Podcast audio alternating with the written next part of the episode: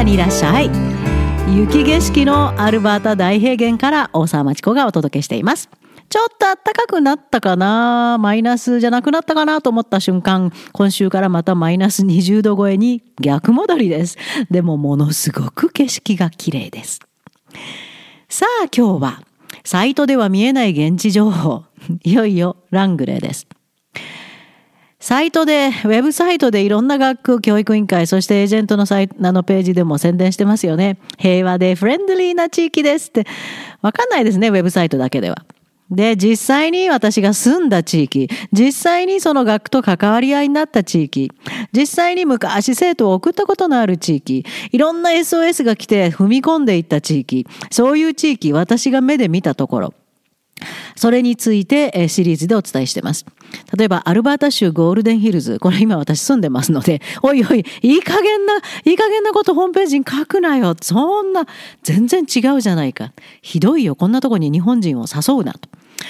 それからエドモントンは住んでました。そしてバトルリバーとも一度やり合ったことがあるんですけど、そこからももう本当に泣くような悲惨な SOS が来ました。それから BC 州サレーにも住みましたので、実際に現地からでないとわからないカナダ高校留学学区の実態をお話ししてきました。さて、今まで一番問い合わせ、そして SOS が多いラングレー。もう信じられないぐらい多いです。ひどいですね。エージェントが群がって、偽の情報ばっかり並び立てて、日本人高校生をドサーって取り込んでいるラングレーです。今もラングレーに来てしまったものの何か違うなおかしいなと感じている日本人高校生も多いんじゃないかなと思います。あるいはなんだ同じ落ちこぼれの集まりだったと妙な気分になっている人もいるかも。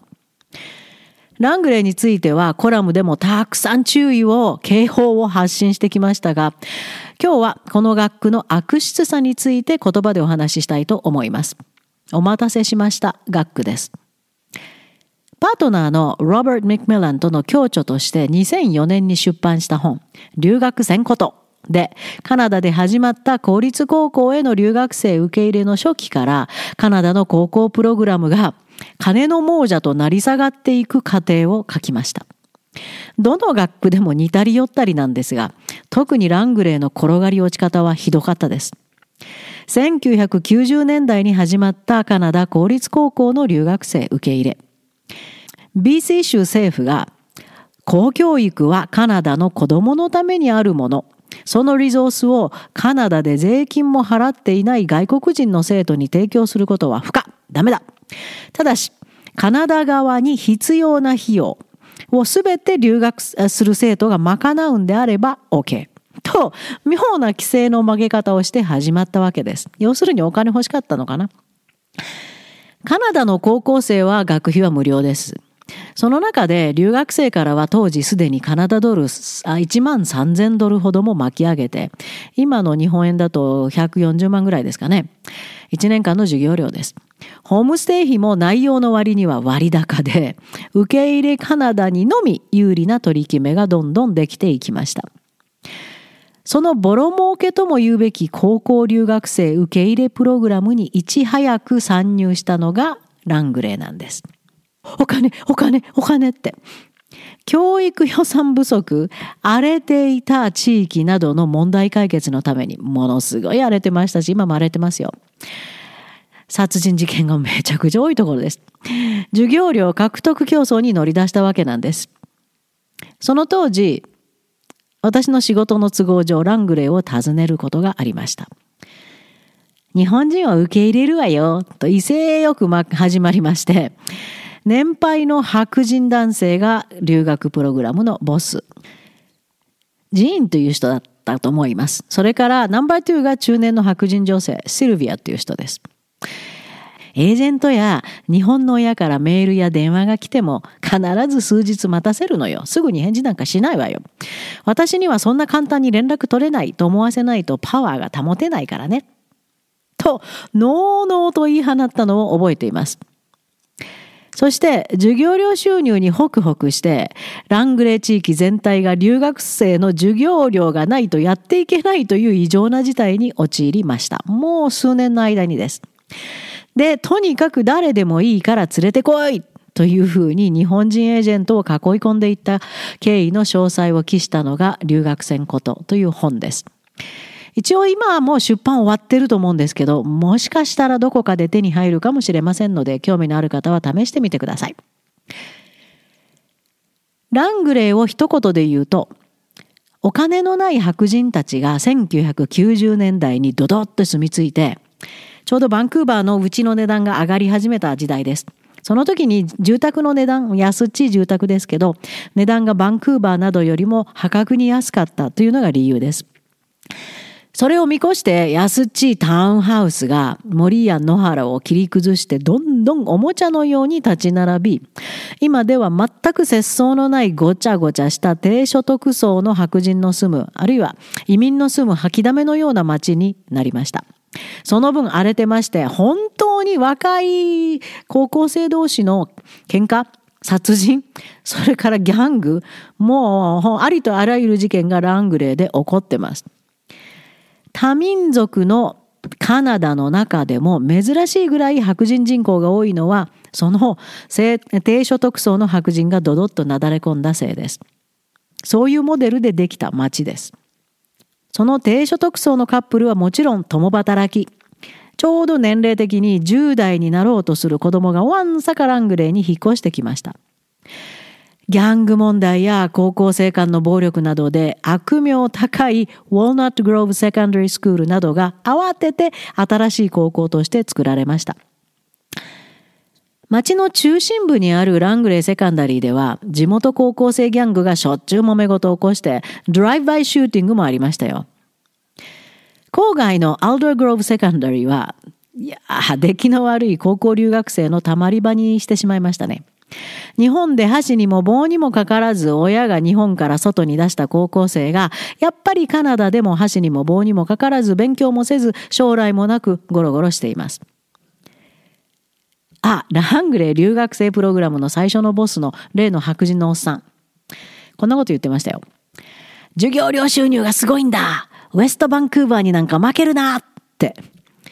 当時のウェストバンクーバーにも偉そうな白人のハゲたおっさんがボスで、そこの留学プログラムが必死で日本人を勧誘していて、うちには200人日本人がいるんだよ、と豪語していたのを覚えています。1996年頃のことです。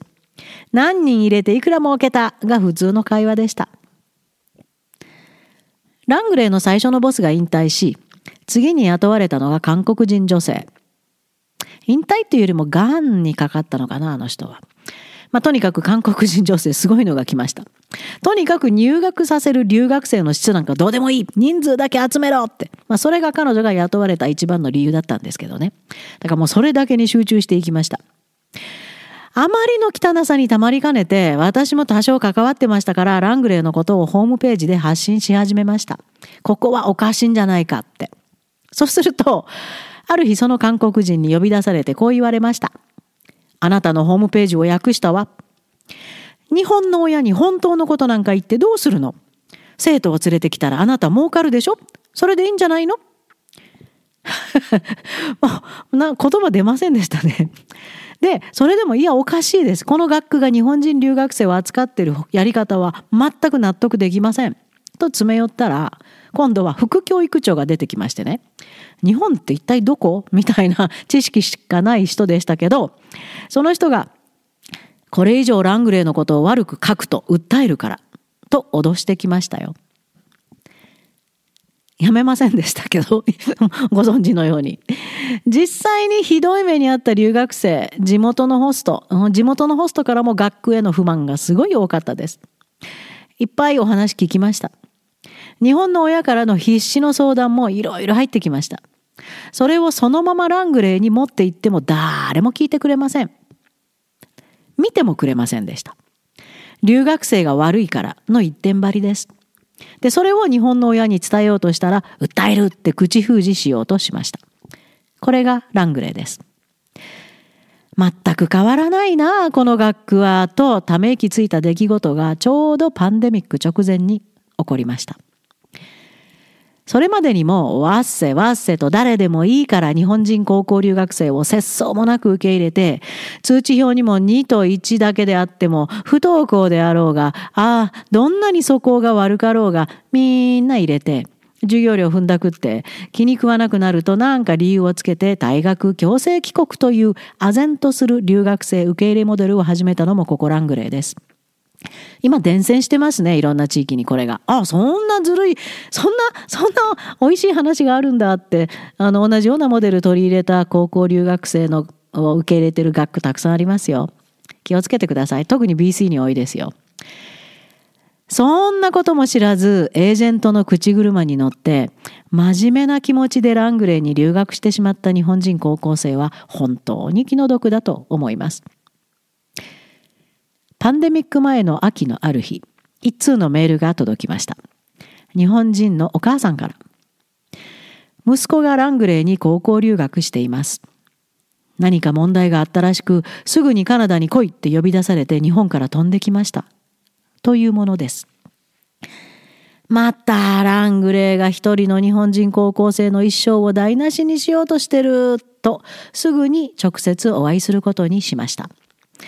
ラングレーにある落ち着きのないウィローブルックモールというショッピングモールのフードコートでお会いしたのは小柄で控えめな日本女性でした。ラングレー留学プログラムに呼び出され日本から急遽飛んできたお母さんです。留学中の子供はすでにホストから放り出され親子はラングレーの寂しいモテルに避難していました。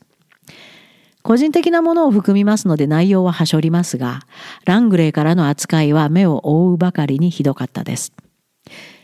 母親はラングレー側から責められ続け、それもホームステイコーディネーターと称する若い女性だけが窓口。通っていた高校の校長も留学カウンセラーも全く関与なし。日本人エージェントにも、お宅の子供が悪い、私も顔に泥塗られたって責められて、呆然とした精神状況でした。相棒のロバートと一緒に話を聞き、一緒に涙し、本当ですよ。これまでの成り行きから、やっぱりこんなところに置いておけない、このまま日本に連れて帰るという結論になりました。その決定をラングレーに伝えた途端、元ホストから賠償金払え、エージェントからもホストにお金を持って謝りに行け。高校からは無言。教育委員会も無言。問題が起こったのがちょうど10月で、すでに新学期始まってかなり経過していましたので、授業料リファンド期限が過ぎていました。だから、黙って帰らせよう。授業料丸儲けだから。という態度だったなと思いました。10月になってから放り出すと学区への損失ないです。リファンドもしなくてよくなりますから。エージェントもリベート丸儲けです。そのまま入ってきます。余談ですが、留学開始後約1ヶ月ほどしてから急に周りの態度が変わって帰国させられたという方いませんか？やはり同じくリファンド時期を過ぎたので、よし、こいつ素行が悪すぎるんで何か理由つけて帰国させろ。だった可能性も高いですよ。さて、ラングレーの話に戻ります。冷たいなぁと腹が立って煮えくり返りそうでした。そのお母さんが一言ロバートにこう言いました。お会いできて本当に嬉しかったです。カナダで出会った初めての優しい白人でした。絶句しました。同時にその一言こそがラングレーを100%正確に形容していたと思います。金払え謝れコーラスのようなメールが帰国前の母親を怯えさせていることに腹を立てて、ロバートがこんなメールをラングレー学区、高校の校長、ホームステイコーディネーター、そしてエージェントに送りました。今後のコミュニケーションは私が代理で行います。私を通してください。カナダ地元の白人男性が、しかも高いレベルのプロフェッショナルなメールが書ける男性が、真剣に関与してきたと察知した瞬間、嫌がらせはピタッて止まりました。日本人蔑視ですかね、このラングレーは。これも汚いラングレーを正確に表しています。ラングレー側の留学生の扱いは到底納得できるものではないですね。他の学区もまあどんぐりの背比べですけど、もともとの方針が非常に悪質だと感じるのがラングレーです。そのことで BC 州政府に訴えたこともあるんですよ。結局正式回答が来たのはオンブズマンのおかげなんですけど、まあカナダの少しの良識かなと思います。回答にはこうありました。高校留学している親子の皆さん、これからさせようとしている親子の皆さん、よく聞いてください。カナダ BC 州の政府には、自分の意思で学費を払い、カナダの高校に来る留学生を守る義務はない。テナントの権利は州で保護されているが、ホームステイはテナントとは認めない。したがってステイしている留学生にはカナダ BC 州では何の権利もない。これが高校留学の実態です。ラングレーならずともどの学区でも同じです。どの州でも同じです。そこに目をつけてどんどん始まったのがカナダ高校留学プログラムであることをお忘れなく。やってくる高校生は将来のある大切な未成年ではなく、授業料ナンバーワン、ナンバーツー、ナンバースリー、ナンバー221なんですよ。そういう認識です。日本の親の顔など全く見えてません。日本でどうせ出来の悪いことをカナダに面倒見させようとしているんだという認識しかないです。エージェントは一体どんなコミュニケーションをとってるんでしょうね。カナダ政府も守る気も責任もない。未成年が日々を過ごすホスト宅でも留学生には権利がない。これがカナダ高校留学です。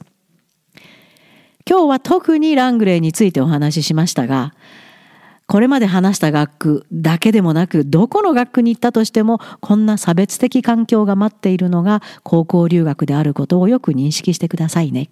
賢明な日本の親の皆さん。高校留学はしないこと。留学は日本で高い高い能力をつけて大学から。いっぱい準備して大学から来てください。大学留学準備にしてはかなりのヘルプも提供してますのでぜひご相談ください。さあ、カナダには大学からいらっしゃい。